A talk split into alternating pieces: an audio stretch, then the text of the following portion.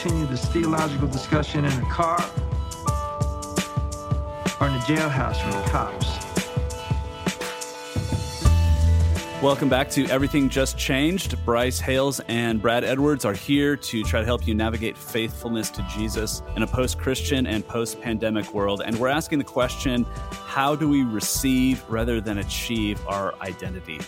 Over the past couple of episodes, we've been talking about the reality that our modern culture forces an individualistic identity formation process upon us that's leaving us more isolated and anxious than any previous generation. And we've contrasted that with a gospel approach to identity formation, which is something that we receive and is therefore incredibly and inherently stable. Today, we're going to sit down with a guest to talk more about the sources and effects of individualism.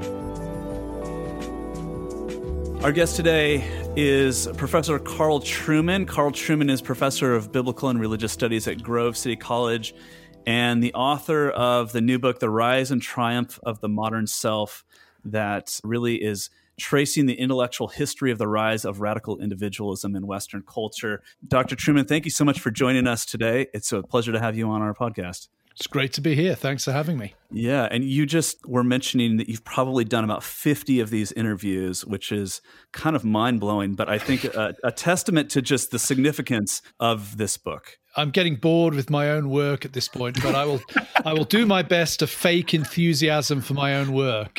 Oh wow! Well, you wow. just gave us an implicit invitation to uh, really try and get creative here, then. So that's that's good news for us too. well, let, us start in what is probably not for you a new place, but you start the argument of your book in a really interesting way. I thought uh, the the statement "I am a man trapped in a woman's body," and you say not too long ago that statement would have been incomprehensible. And yet today it is a sentence that many in our society regard as not only meaningful, but so significant that to deny it or question it in some way is to reveal oneself as stupid, immoral, or subject to another irrational phobia. Is that not just common sense today that that you might be a a man trapped in a woman's body? Yes, indeed. In fact, just before this program, I noticed that Joe Biden, the new president, has signed into law, I think, uh, essentially transgender rights for state funded high schools. So, wow. you know, women's sports is effectively yeah, dead sports. at, this exactly. point. Um, yeah, yeah uh, and for a president to sign an executive motion like that means he's got to be pretty confident that most people will think it makes sense. So, hmm. yeah, it is common sense now what what fascinates me is that just 30 years ago, 10 years ago even, that would have been regarded as quite bizarre. And mm. and the question for me is okay, so what has to take place in society for that sentence to make sense. It rests, if you like, it doesn't come out of nowhere, but it rests upon society already having decided that a whole heap of other things are true. And my book is essentially an attempt to explore how some of those ideas become not simply the preserve of you know, French intellectuals in the Sorbonne mm. debating mm. uh, post structuralism, but the the intuitions, the instincts mm. of that that mythical creature, the average man or woman uh, in the street. Yeah, so I, I, think a lot of conservative and or religious people, when they start talking about cultural shifts and and you know usually the word decline is used that we're living through, start talking about the sexual revolution in the '60s and '70s, and yet you you made this sort of obvious uh, once you see it observation that the sexual revolution did not lead to the sexual revolution but was in fact the result of something that happened much much earlier which is essentially i mean i think you take 400 pages to sort of trace that narrative in the book but could you maybe just give us the highlights for the th- for those who haven't yet had the chance to to read your book? What what are some of those developments? You start with rousseau essentially. Yeah well, well first of all I'd, I'd like to, to sort of preface everything i say by saying the book only tells a partial narrative. Mm-hmm. one of the big factors in the development of of the modern self is technology and really there's an entirely separate book to be written on that. Uh, it's you know, the world we live in now would not be possible or plausible without a significant number of technological developments as well that that I don't deal with. What what I try to do in the book is is, is look at uh, emblematic or, or powerful representative figures of certain intellectual and cultural trends at particular points in history. And to give the, the narrative in sort of big blocks, I would say that the first part of my narrative is tracing the what I call the psychologization of the self. That is the, the turn inward, the point at which people start to believe that what they feel inside is most important. Second stage in the narrative is really when uh, people start to think that what's most important about that which is inside is is their sexual desires when that that inner person becomes primarily a sexual person.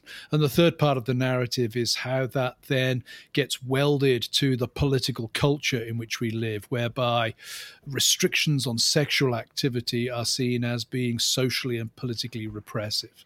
And the key figures I see in each uh, period are in the first, uh, the psychologization of the self, uh, Jean Jacques Rousseau, the Swiss philosopher, and his heirs, his heirs in the cultural domain, the Romantics, the great poets. I'm particularly interested in the English Romantics. Uh, in the book, I look at Wordsworth, mm-hmm. Uh, Shelley, Blake and um, to an extent Thomas de Quincey. You could tell a similar story from the French or German side of things. There are representatives of the Romantic movement in both France and, and Germany. The second block of the story is really it's a sort of two part, I suppose. On the one hand, there is what I would call the the destabilizing of human nature at the hands of Marx, uh, Darwin, uh, and uh, Nietzsche. Uh, they're the ones who, who sort of really bring into question whether there is such a thing as human nature that has a fixed moral structure. And then on to Sigmund Freud, and Sigmund Freud is the is the great theorist of the idea that yes, he, he, sort of he go he's with the romantics in terms of yes, you are your feelings and your desires. Mm-hmm. Actually, your real feelings and your real desires they lurk in the unconscious, and they are mm-hmm. powerfully sexual.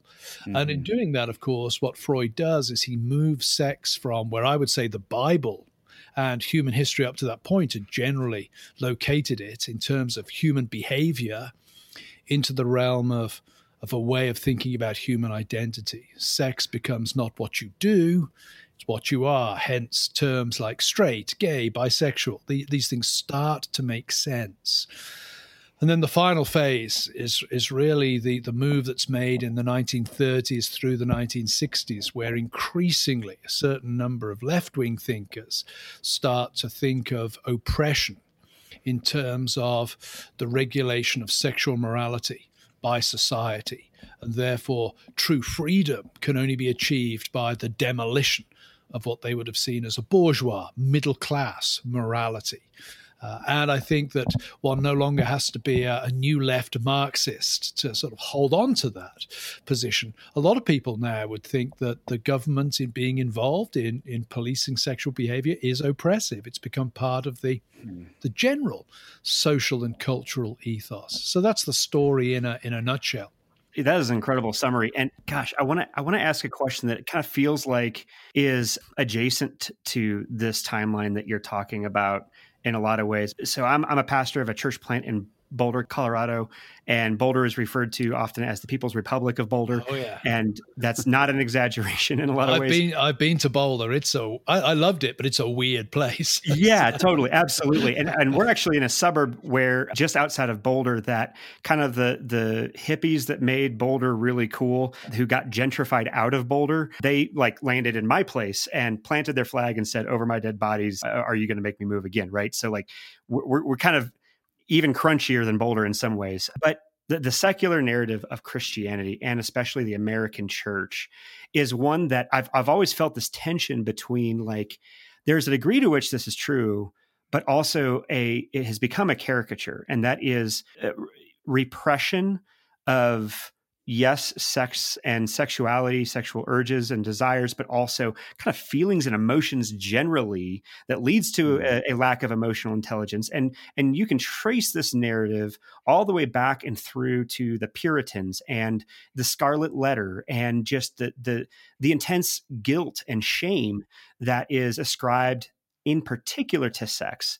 Now, everything that you're saying, you've said so far in terms of tracing this narrative and bringing this to like sex having this kind of outsized role in our understanding of identity and our, and, our, and of ourselves and human nature, it feels like the culture wars that we have been subjected to in so many ways over the last several years is seems to be like almost a new frontier of this tension where it feels like the church has almost uncritically been like no this is not true but also hasn't given like a compelling narrative as an alternative to it. What happened to that narrative within the church? Why it, it feels like if, if what you're saying is true with this historical timeline, it feels like we've just ceded all of that ground in that territory rather than actually trying to tell a more beautiful story. I had a, a, a, couple in our church whose marriage dissolved maybe 18 months ago. And, you know, one of the partners is, is saying to me, you know, essentially saying, well, we we have never been fundamentally sexually compatible and certainly God wants us to be hmm. happy. Mm. And so this relationship that I'm pursuing, you know, this affair that I'm having that is destroying my marriage is got to be God's will for my future. Yeah. And we kind of go, oh, wait, hold on. how, how do we even begin? Like, we got to go back so many steps to begin to untangle what's really going on here? Yeah, I mean, these are huge questions. And of course, part of the, the problem in answering them is that the narrative I've told uh, contains a lot of truth as well. Mm. Uh, when you look at the 18th century, okay, I focused on Rousseau and the Romantics, but in the 18th century, at the same time as you have Rousseau and the Romantics, you have Jonathan Edwards mm. and uh, the Great uh, Awakening. You have the rise of Wesleyan evangelicalism. And a good mm. case can be made for saying that the kind of concerns that we find in the Great Awakening or in, in Wesleyan revivalism uh, are very similar to the ones you find in Romanticism. It's a desire to find uh, an authentic experience. And there's mm. truth in that because we are we're not just brains on sticks. We aren't mm. just doctrinal computers as Christians. We are affective beings as well. Mm. Uh, and I think one of the challenges for Christianity, one of the challenges, particularly perhaps for Protestant Christianity, has always been balancing the, the affective with the dogmatic or the affective with the doctrinal. So, mm. what you're pointing to is not, in some ways, a new problem, that the sexual dimension of it may well be uh, a new thing coming through. But that mm. that balance or that relationship between what we believe and how we feel what we believe has been something that I think is it, it, it, has been difficult throughout the centuries. Mm. Uh, then when you come down, particularly to the, the 20th century, of course, the, you get the rise of you know, the rise of, of media, and this is where the, the technological story gets get it sort of kicks in or in one dimension kicks in. Uh, in the past, when we had pre you know pre IT, pre television, pre automobile communities. The vision of what life was all about was relatively easy for communities to control and project. Now, of course, every time you switch on the TV, we're having messages sent to us about what life should be like. Hmm. And that message is predominantly you should be happy and anything that gets in the way of your happiness is bad and wrong and i think that you know inevitably shapes Christians the same way as it shapes non Christians. So mm. the kind of, you know, God wants me to be happy. Uh, I, am almost inclined to facetiously say, no, actually, God wants you to be miserable, uh, but then to enjoy Him forever when you get to heaven. Uh, mm. There is a sense in which, you know, we say, God has a terrible plan for your life. Then you're going to die, but then you're going to go to glory. Uh, mm. That sef- definitely seems to be the sort of the message of Second Corinthians, for example, in the New Testament. Mm. But that is as antithetical as it gets. And of course, then the pressure on the church you know, one of the one of the geniuses of the American experiment is freedom of religion, mm. and Tocqueville notes this in the early 19th century. One of the things that does is it leads to this proliferation of of churches, uh, which is on one level that's a great thing. On yeah. the other level, it turns the church into a competitor in the marketplace. Yes. You oh, know, man. Uh, and, yes. and, bottom line is, you know, if, if at my church I'm saying to you, God has a terrible plan for your life and then you're going to die, and yeah. the guy down the road is saying, God has a wonderful plan for your life. You're going to be really happy. Yeah. Who's Yeah. going to who's going to attract the customers? Yeah. The the mega church is really is really pushing the God has a terrible plan for your life message. Yeah. well, no, actually, that's really related because I, I feel like, and one of my favorite quotes I uh, of all time is, you know, those who do not remember the past are condemned to repeat it. And I, I cannot help but think and feel like so much of what you're describing, in many ways, has been smuggled into, especially modern day evangelicalism, historically through the Trojan horse that was Charles Finney and the emotionalism and that emphasis on experience and expression in ways that validated and rubber stamped that as a category, even within the walls of the church, such that it was just a matter of time before someone was able to articulate a secular version of that that set itself up as as far more transcendent even. And I, i'm just it's it's ironic that you know I know you use the language of uh, you know a therapeutic or uh, understanding of identity that you know if therapy is supposed to be integrative like our our mind heart body hands soul like all of this is supposed to be like one kind of unified person how much of this is just relying on the on a humanity that is not integrated well? Like it doesn't feel healthy to have so many different bifurcated parts of human nature Yeah, I think you're absolutely correct, and and this is why I do think that the the solution, mm. if there is a solution from the church's perspective, has to be uh, a, a community one. One of the one of the answers is we mm-hmm. have to be a strong community, uh, and mm-hmm. I'm you know I'm being facetious when I say God has a terrible plan for your life. Clearly, there is there is a there is a love and a belonging. We want our community Christian communities to be attractive, precisely because they address the kind of things that you're talking about. But they may be attractive in ways that that the world doesn't necessarily want. I mean, one of the attractive things about the church is I mm-hmm. assume when I die, I will probably not die alone. There will be mm. somebody with me. Now, that's, you know, the idea of my dying is not attractive at all. But the hmm. idea of at least having a community with me when I die, that's a hmm. powerful, that's a powerful thing. So, hmm. yeah, I think you're correct. And you point to the complexity of the solution. This isn't a kind of, okay, what's the, what's the intellectual silver bullet we just mm-hmm. need to teach people here it's much more difficult than that So, Carl, I'm found myself continually thinking of this question as I'm working through your book.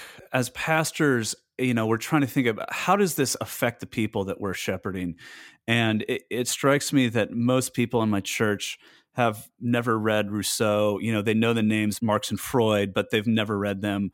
But pretty much everybody today believes that you can do whatever you set your heart to, and that to deny that statement is is not just like silly but morally bad. But can, can you kind of connect the dots? I mean, why does everyone in my church think that their cousin is somehow brave to assert their sexuality, even if that person doesn't necessarily agree that biblically it's it's a it's a good thing? How do the like high level intellectual ideas that have shaped Western culture work their way down into our hmm. kind of gut level interactions? again it's a it's a complicated story but i would say one of the ways is uh, most definitely through pop culture the the role of popular media and now even more the role of the internet things like that hmm. that i've said this relative to gay marriage. I'm, I'm pretty sure that the sea change in american views of gay marriage was not the result of lots and lots of people reading robbie george in princeton and finding his natural law arguments wanting. It mm-hmm. was watching will and grace knowing a pleasant gay couple having these messages of you know life is all about the individual finding their fulfillment and being happy. And that's a pervasive and powerful message. And i and i think as as christians it affects us all. We are we're intuitive beings. I think Rousseau is correct in saying that uh, Christian uh, human beings have empathetic instincts. We tend to empathize with each other. We tend not, on the whole, to hurt, want to hurt each other. We regard people who want to hurt other people as as being bad. So I think there's a whole host of things: the technological part of our human nature, pop culture, all of these things uh, pressing in on us, and also it becomes costly. The other the other side of it is it becomes easier to affirm certain things than to say no. Uh, I have never been invited thus far by uh, anybody to attend a gay wedding. Uh, I know if I was, I, for my own conscience, I would have to say no. A mm. bit in the wedding liturgy when somebody says, you know, does anybody know any reason why these two people should not be joined together in marriage? I'd have to get up and walk out at that point, which would be ruder than saying no in the first place. Mm, uh, right. But I know that that if and when that day comes and I say no, it it could cost me a friendship. It could cost me more than that. So I think the costliness of standing against the tide is something that's uh, that's tough. And it, it, it also seems like part of the symptom of individualism too, just that we don't have a middle category that can say that there's a, a way to accept in the midst of differences as opposed to affirm wholly. Like there's no there's mm-hmm. no ability to do only one of those. You either affirm or you reject. And so much of the right when you think about the, even the, the technical what, what, it means to be an expressive individual right you're putting yourself out there. There's a vulnerability that you say that is being implied there that in a positive sense is is seen as sacred that we should value this other people's expression of their individuality or what have you. But it seems like it's it's led to a fragility a social fragility that gosh, it's it's it's like we we have uh, we've used the categories of affirmation versus formation.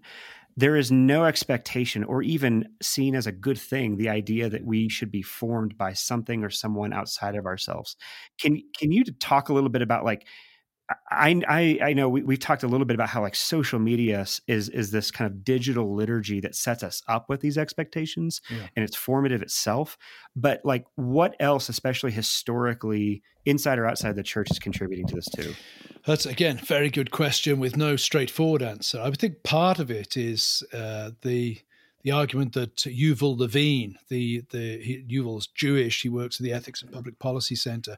He's made a very good case, both in articles and in a recent book, for uh, seeing a lot of the problems we have today as as relating to a crisis in institutions. Mm-hmm. That we have we've lost confidence in in the old institutions. We might, you know, somewhat simplistically reduce them to the nation as it emerged in the 19th century, the hmm. church, or the synagogue and mm-hmm. the family. And there have been problems in all three of those. Nations have done bad things. The church has been shown to be corrupt.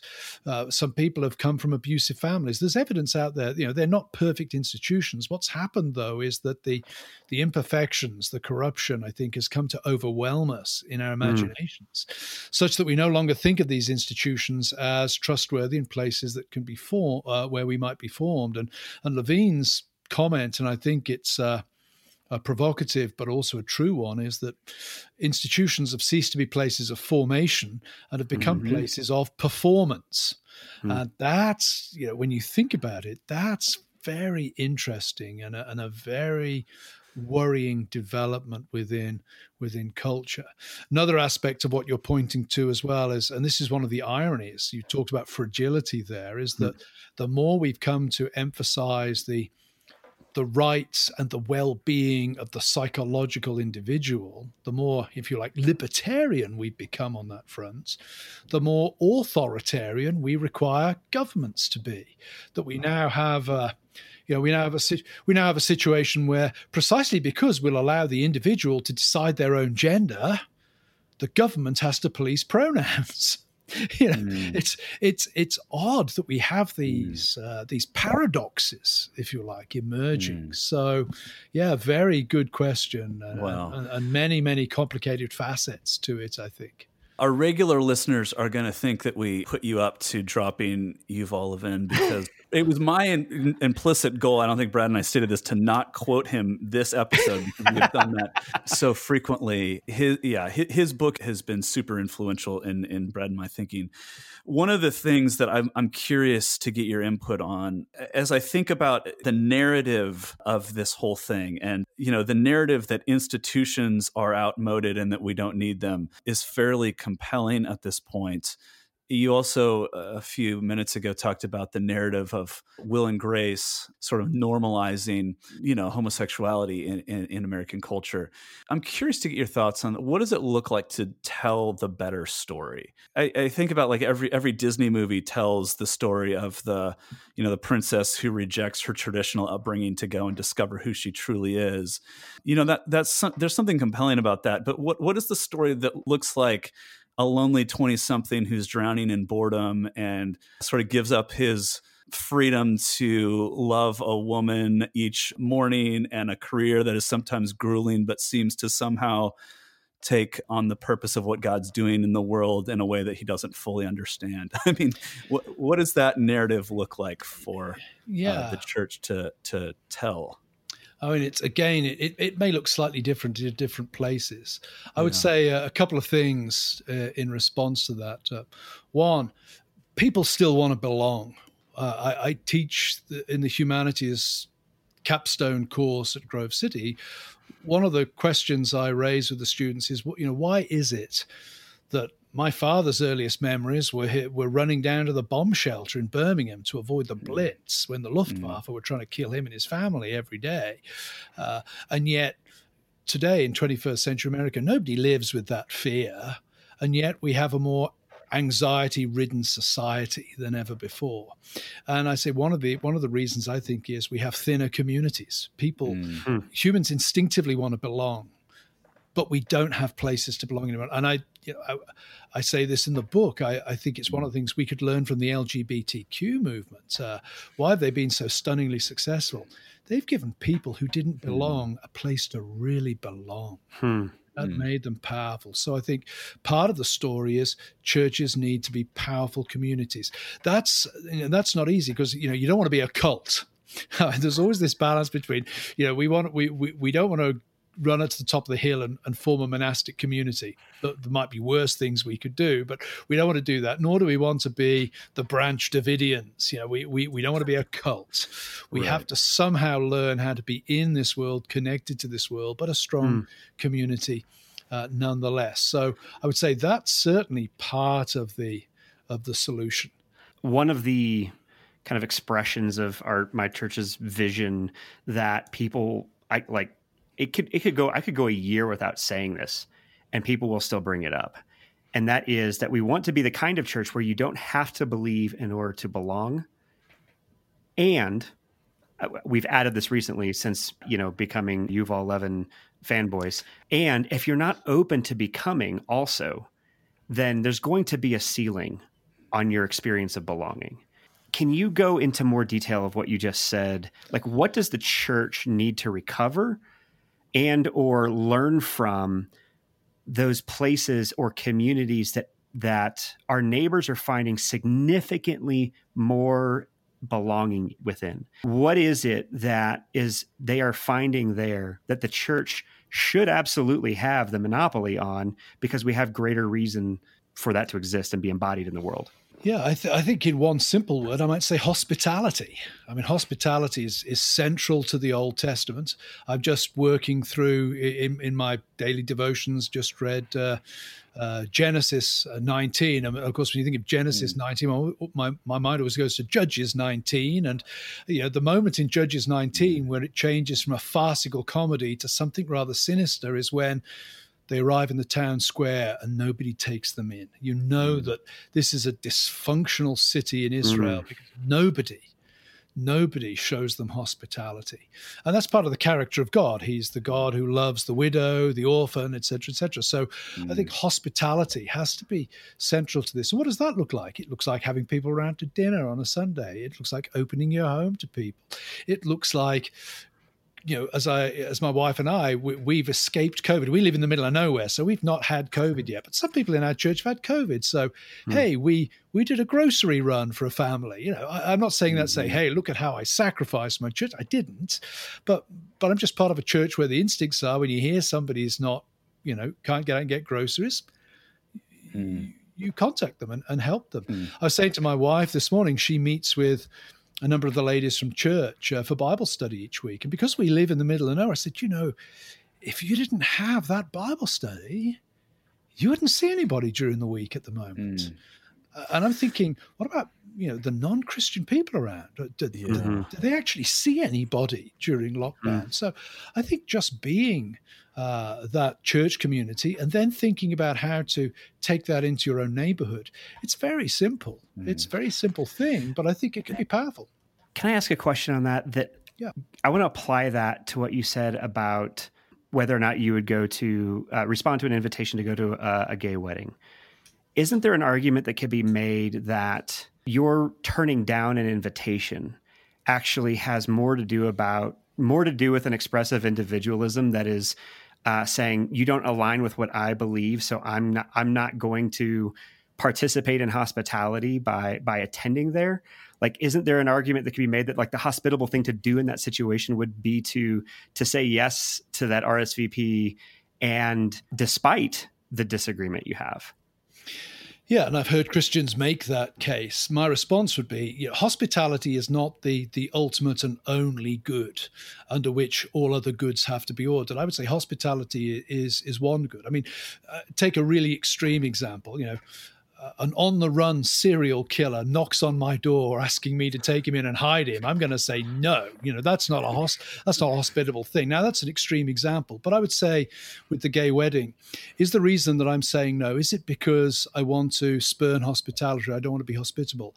I, I would say no. It's because I can't be there when somebody says, Do you know any reason why these two people hmm. shouldn't be joined together? Were that couple to uh, invite me to dinner, I would go, and I might even in in, in turning down the, the the wedding invitation, saying I can't come for conscious reasons, but my wife and I would love to have you both over for dinner when you return. Uh, uh, so I, I could see ways of of. I mean, I, I feel the pinch of what you're saying, and I think we as Christians shouldn't dismiss it out of hand. But I I think there are ways of mitigating mitigating the the mm. appearance of lack of hospitality mm. there. Um, If I live, I don't, but if I live next to a gay couple, and I, I, I would do what I do for my neighbors now, I'd help them clear the path from snow. Or, know, I'd have no trouble in just being an ordinary neighbor. A mm. wedding has a certain significance that that means hospitality has to be set in relation to some greater reality at that I point. feel like if the church were were, were far more intentional to emphasizing that follow up piece of, but I would love to have you over for dinner. Here's a gift for for you in, in ways that you can. Like if we can go above and beyond. Like I feel like that. Gosh, there there might be a, a different tone or tenor to Hmm. The the maybe it wouldn't be culture wars; it'd just be culture conflict. Maybe. Well, I would say Jesus is an example. I mean, Jesus hangs around with prostitutes. Now, I don't know that I, I, I have serious doubts as to whether that meant Jesus visited brothels. You know, uh, and, and I don't mean that in any unwholesome. I just mean geographically visited brothels. But we know that he he was kind to prostitutes. Mhm. Is is that simply not a version of of what what we're sort of advocating here? I was st- uh, struck by the kind of parallel between you noted that you didn't talk much about the role of technology in the book, but invite people over for dinner, practice hospitality, and welcoming people into community strike me as fairly low tech solutions to very modern problems. Maybe there's actually some beautiful ancient, you know, wisdom in especially, you know, the the ancient, the ancient biblical practice of hospitality. I, and I think it's a human thing. I've said to students, you know, some of the the greatest things in life uh, are, are- not to do with things you think. Mm. It can be sitting on your deck having a glass of wine with friends in the summer. Mhm. It can be sharing a meal. You know, we don't just eat and drink to to refuel ourselves. Yeah, There's exactly. a delight to being in the company of, of friends. My wife and I, we meet with three other couples once a month and, and go around each other's houses in, in turn to, to have a meal Mhm. together. And it's one of the high points of my month. It's simple. Uh, Yeah. We we all come from different walks of life. We just get together and enjoy each other's Yeah. company. I think that's powerful and important. I think that, that reminds me of when I was a college pastor half a decade ago. Often people in our church would ask, you know, how can we how can we be involved in serving college students And the first thing I would always say is invite them over, serve them food, and let them do their laundry yes. without having to like feed all their quarters in the machine. and don't view them first as like potential babysitters. You know, like college students are people too. And if you if you treat them like human beings, you will develop a relationship. And there, there isn't this perfect technological you know technique that we need to discover in order to do ministry yeah and my experience with students is that having them around for, for dinner can actually be some of the most powerful memories they have of college. I've stayed yeah. in touch with students that I've never really got to know as students, but we had them over to dinner and, and just yeah. connected and enjoyed yeah. their company. So, Carl, uh, kind of returning to the big picture uh, narrative of of your book, sort of the psychologization of the self the sexualization of psychology and then the politicization i can't say any of those words of sex. You, you, talk about transgenderism as sort of the, the furthest step along that continuum. I mean you even just noted earlier new president biden's executive order uh, with regard to transgenderism in sports is this sort of like the end of the line? Is there something that comes next, or have we sort of marched down the road of expressive individualism to its logical conclusion, after which you know Western culture just begins to crumble, or what what what happens from here? Well, I in the book, of course, I, I, I don't quote the Bible on this point, but I quote Shakespeare, King Lear, as long as you can say it is the worst, it is not the worst, which is a slightly depressing way of looking at life. But I mean, I, I, I think with the sexual revolution, I hesitate to say this is, you know, okay, we've reached the end. There are other things that could be legitimated, and for taste reasons, I won't even mention hmm. them on the program. But eh, not all sexual practices and preferences are as yet, thankfully, legitimated right. in our society. And I suspect some of them will come next. I've been seeing uh, certain certain of those begin to sort of not exactly make it into the mainstream, but certainly start to lose the mm. stigma that they would have mm. had 5 10 15 20 years ago so i think we could yet see more whether society is sustainable in the long run that's an interesting question because freud uh, certainly thought that for civilization to exist, there had to be a certain level of sexual mm. repression, a certain curtailing of the sexual instincts. Rieff was one of my yeah. heroes that I use in the book. Rieff, you know, develops that into a whole sociological theory. Um, it is hard to see how a society with no sexual taboos beyond uh, and I don't even think this is particularly powerful, as I say in the book, beyond the mm-hmm. idea of consent, can really sustain itself long term. And, and, we see hints of that in the hashtag Me Too movement. Uh, whatever people think of the hashtag Me Too movement, I think one of the really good things it does is, is indicates that, hey, sex is not mm. just recreation poke somebody in the eye, that's unpleasant, and you may well be cautioned by the police mm-hmm. because of it. Rape somebody, and you're going to be in really serious trouble. Why? People recover from being mm. poked in the eye. Right, it doesn't right, shape their right, whole yeah. future One life. bad sexual encounter the, the only people somebody's life. Yeah. When I was a pastor, the people I met who'd been sexually abused, yeah, it shaped their whole life. Mm, it yeah. shaped their whole life. Mm. So, Carl, I was going to ask. I, I, noticed that you signed the preface to your book in, uh, I think it said August 2019 and my wife's an author, so I have some understanding of the publishing process being what it is. You finished this book, you know, roughly 17 months ago, and man, a lot has happened in that time. The year that will live in infamy, right? The pandemic, a polarization, racial tensions, an insurrection in the United States, would you say that you know the events of the last year have sort of borne your work out? Is there anything you would revise? Is it you know has it been turned it's just the same turned up to 11 i mean what? I'm surprised that qanon have not claimed that i stirred it all up in order to make my book more saleable. Um, at some point in the year i think it was somebody at the publisher at crossway said to me man your book is going to fly yeah, off the shelves. yeah. I would say, uh, you know, from a, it, it, sounds a very bad way to put it, but I couldn't have asked for a better year to market my book. Yeah. Uh, having said that, I think, yeah, it's uh, you know, a lot of what I I say in the book. I, I, think clearly it plays over into the way the racial issue mm. is is playing out in in contemporary society. It plays into the the tensions uh, uh, on both sides of the of the Donald Trump Joe mm. Biden kind of issue. Uh, this psychologizing of the self and this breakdown of any kind of common identity. That's really right at the heart mm-hmm. of, of what we see happening mm. before mm. us right now. Gosh, it's so interesting to hear you say that because, you know, like any good podcast interviewing hosts, you know, we stalked you before, you know, having you on. And I can't remember if it was right before or right after our our initially scheduled time to talk. You published an article with First Things on critical race theory. oh yes. yeah. And I can imagine and won't put you on the spot the kind of feedback you have received for it. And I want to be careful like not to go too far down the rabbit hole because there's can, can I make a comment sure. on the feedback actually before we take? Yeah. What has interested me about the feedback is this. I had a, a friend drop me a note and say, I bet you've been getting a lot of hate emails over this. I have not had a single one. Hmm. Every email I've received so far, and I think things are dying down a bit now, hmm. has been positive. Hmm. All of the hate has come on Twitter hmm. and blogs.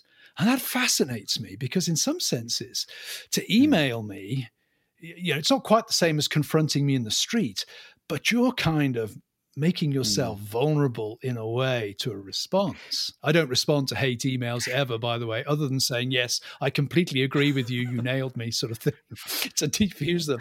But it's mm. fascinated me that, yeah, there's been a, a, a tidal wave of, mm. of anger, but it's all out there in Twitter land or blog land. None of it's come to my email inbox. Yeah, I mean, I don't know. I don't have a whole lot of neighbors in uh, Boulder County who read First Things, uh, so there may be something a little bit related there. But I'm glad it is good to know that you're you're talking about important things and not getting hate mail. That's that's a mm. win. Um, that gives me some hope. Uh, the the thing that I wanted to ask about it, especially as it regards individualism, and I'm not aware of too many people talking about critical race theory, especially as it result as it relates to individualism. So I really wanted to ask you about this because and, let me just show you my cards or just like kind of explain like how I'm mm-hmm. engaging yeah. with this and and feel free to critique or, or speak into this. But there is a a deficiency within the American church that is inherently an individualism complicity that I see many people in my own church coincidentally called The Table for the reasons of hospitality you were talking about earlier, that really resonates. Like, I don't have anybody in, in the church, in my church being like, hey, you know, critical race theory, this is really great. No, but there are aspects of the like oppressor versus oppressed power dynamics that are principles and, and kind of like a yeast that, that percolates into the culture. And they don't even have a category or a label for it. But yeah, it does influence them in some ways that is like, okay, well, let's, let's actually slow down here and not assume this, right? However, what what strikes me is is one of the reasons why I feel like it feels like there is such a intense reaction from the church against critical race theory and what makes a lot of people in my own church very sympathetic to the principles is how much it is a critique of individualism. Mm. And so could you maybe talk about like not in a prescriptive way like and I know this is this is probably overly simplistic like there's there's a descriptive reality of, of critical race theory and then there's a prescriptive reality. And i think we can all say like prescriptively this is problematic. Descriptively we think scripture has a better language and categories for this but it's not necessarily as dissonant. Can you just talk about how like connect this to your thesis around expressive individualism? Because it it feels like there is a a corporate or shared identity piece that we are lacking and therefore don't even have anything other than the machete of condemnation to to to yeah. throw at, at critical race theory. Yeah, I mean, I think one of the the reasons behind my article was I I, I do I, and I genuinely want to try to find a better way forward. It seems to me as an outsider to the United States. I mean, I've been here twenty years, but I'm really an outsider. It seems does the church have a race problem? Yes, it does. I think that the, there is a, a, a race problem in America. Is it as bad as it was in the 1950s? I don't think so. And that kind of comes to to your sort of question in that if we're looking at, at the 1950s on the race issue, you can see you know, you've got segregation, you have segregated bathrooms, you have places you have to sit on the bus, you have voter suppression. There's a whole host of stuff going on that's very material. You can point to it and say, there, there, there. Uh, there is a form, there's a sort of older form of critical race theory that really addressed those mm. kind of issues, a little bit like you know older forms of Marxism, looked at you know wages, law, these kind of things. You know that law there is prejudiced against. I think what we have now with with a lot of critical race theory is is a theory predicated on this the sort of the psychological that's why language has become even more important now than it was in the 50s. Mm. There is one word, I won't mention it, but if you mention it, it's career ending now. Uh, and yet it's just one offensive word uh, among among many. That the whole debate has become much more psychologically oriented, and I think some of the reaction to my piece uh, reflects that. In that, you know, there was one PCA pastor publicly rebuked a, a member of his congregation for linking to my article even though the pastor hadn't read it. Hmm. And it, you know, that interested me in the kind of, oh yeah, we, we can't look at counter narratives because that's oppressive to us. And of course, it works both ways. One of the things I, I, I want to say is, you know, we use, as you said, critical race theory for the, for want of a better word, for the right. I know that that's rather hmm. simplistic, but for the right, critical race theory has become this label. Yeah. If you can pop it on somebody, or cultural Marxism, if you can pop that on somebody, then you disenfranchise them from the conversation. Mm-hmm. On the other hand, my concern is that white privilege, you know, if the left can can point to Trueman and say he's a privileged white guy, then I'm disenfranchised mm-hmm. from the conversation. And both critical race theory and its opposite, if you like, are you know, to me two sides of the same tribal, psychological, individual sort of coin. And you know, mm. you know, I'd want, what I'd want to say is, if we're going to address the race issue in the American church, uh, we, we we have to do it in a way that's better than critical race theory. Hmm. And of course, in my first things article, a lot of my first things article was actually was kind of asking questions. When you say everything that white Christians have learned is wrong, exactly what do you mean? Mm. If if it's a rhetorical way of saying, "Hey, many white Christians have used Christianity as an excuse for racism or ignoring the race question," I have no problem with that. You know, there is no substantial disagreement.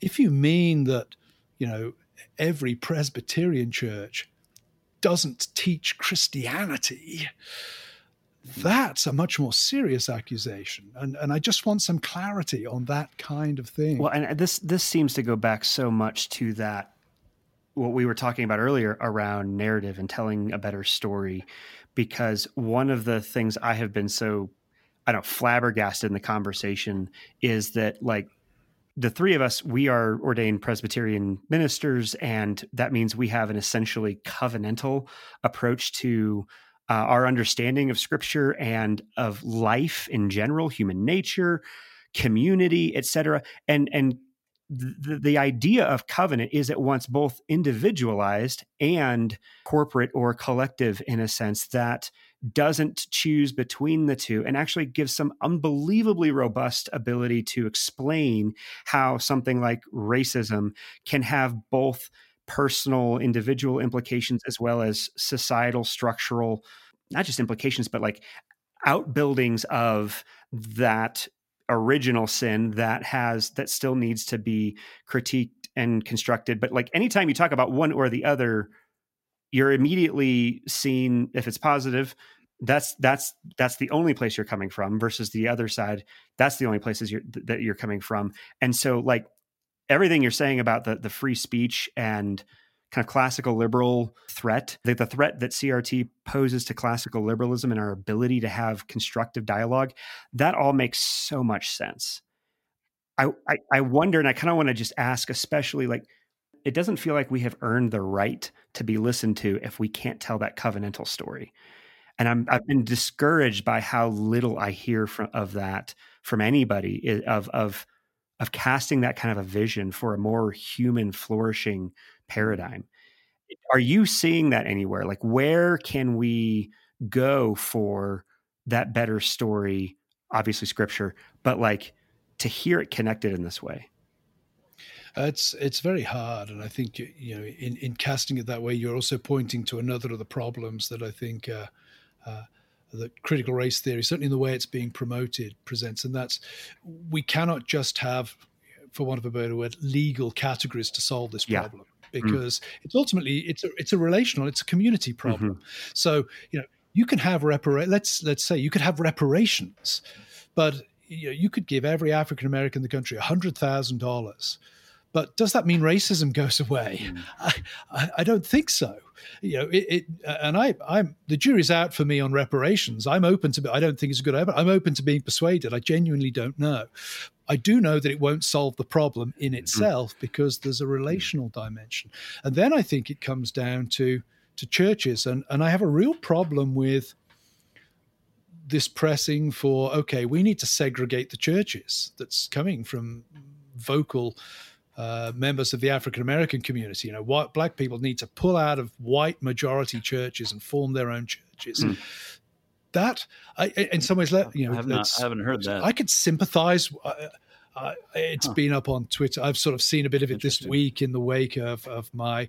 Uh, I'm thinking, I I understand. I can understand maybe some of the pain that lies mm. behind that call. Mm. You know, I, I, don't want to. I don't want to uh, belittle what that call is reacting sure. to. I don't want to deny that it's there. I would want to raise the question of is that going to help long term with that this covenantal mm.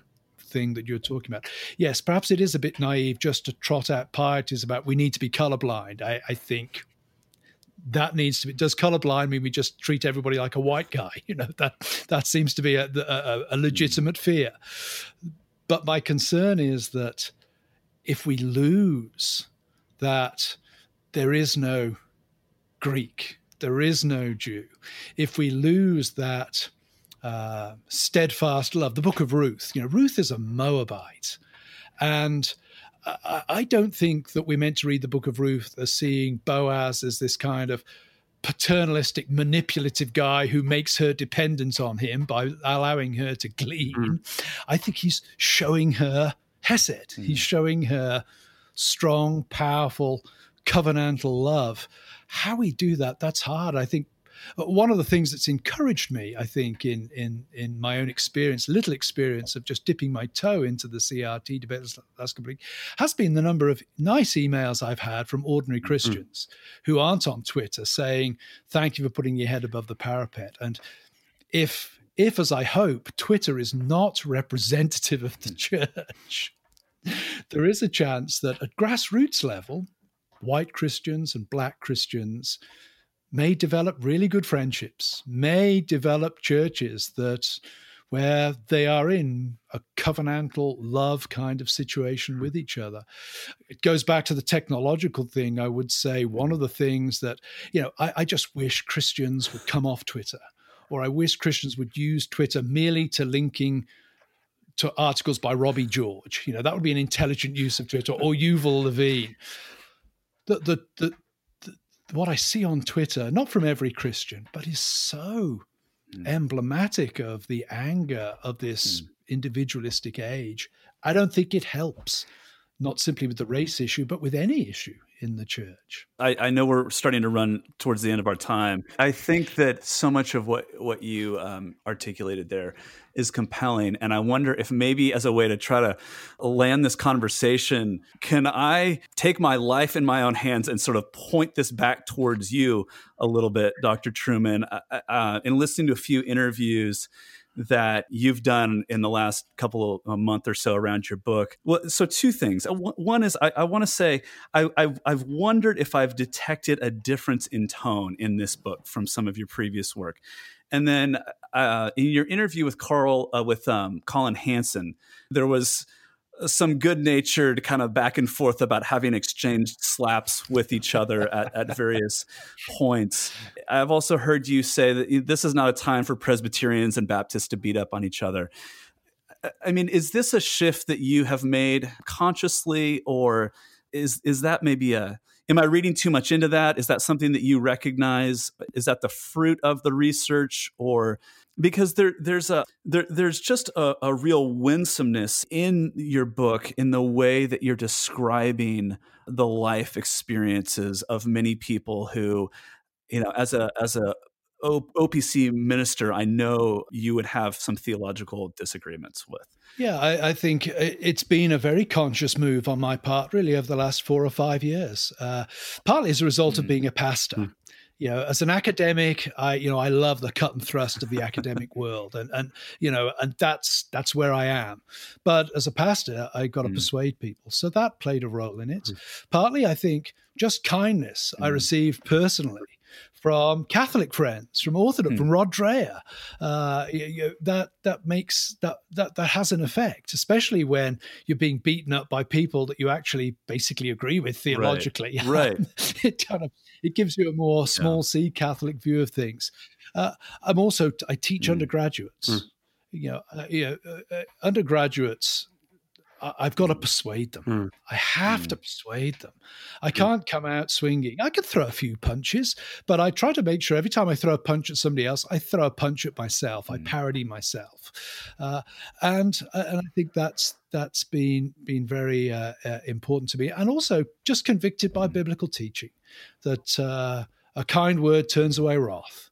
Uh, you know, I think the election of Donald Trump um, for a lot of people, that polarized them. For me, it made me more moderate, actually, because mm. I began to realize, you know, I, I don't like this man. I don't like what he stands for, but he's the president. I need to respect him. And he's doing some good hmm. things. And I actually, you know, I think he's probably better than the alternative in, in mm. 2016.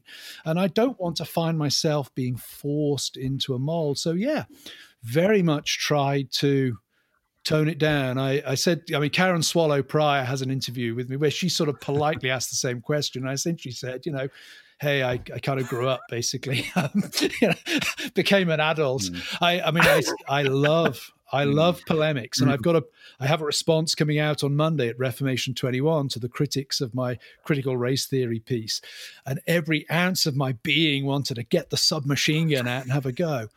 But I decided no, hmm. actually, and I, and I rationalized it to myself this way. I, I said, you know, actually, being nice is the greatest polemical tool that is because it, it, it really it really puts your critics in the position of mm. what do we do with this firm but but polite. When we've been mm. so hmm. rude about him, and he's firm and critical, but very polite I, and respectful. I love. I, I really appreciate the vulnerability you just demonstrated by saying that kindness is actually not the end; it's the means to another end.